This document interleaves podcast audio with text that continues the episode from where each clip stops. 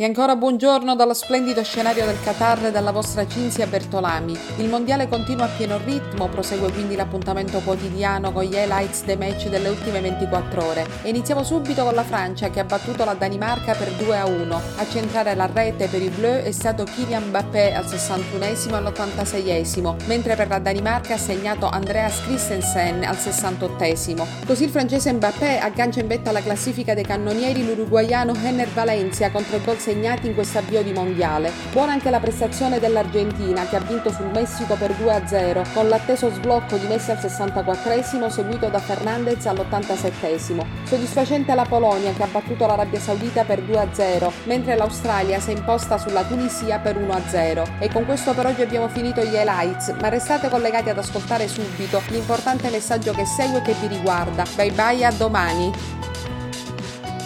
E ora, già che ci siamo, vi chiedo di fare la vostra parte. Cliccate sul like di questo podcast. È gratis, ma importantissimo per me e per voi, perché è fondamentale per la stampa libera, indipendente e senza frontiere. In più, se vorrete, potrete sostenermi su Patreon all'indirizzo www.patreon.com barra Italy4News oppure conoscermi meglio visitando il mio sito www.italy4news.it o www.italy4news.com Grazie mille amici e buona continuazione da Cinzia Bertolami, La Berta e Italy 4 News. And now I ask you to do your part and click on the like of this podcast. It's free, but it's very important for me and for you because it's important for the free, independent, and borderless press. And also, if you want, you can also support me on Patreon at website www.fullstoppatreon.com slash Italy for News or get to know me better by visiting the website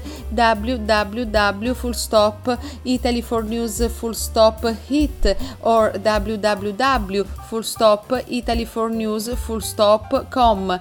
Thank you very much, my friends, and good time by Cinzia Bertolami Laberta e Italy for News.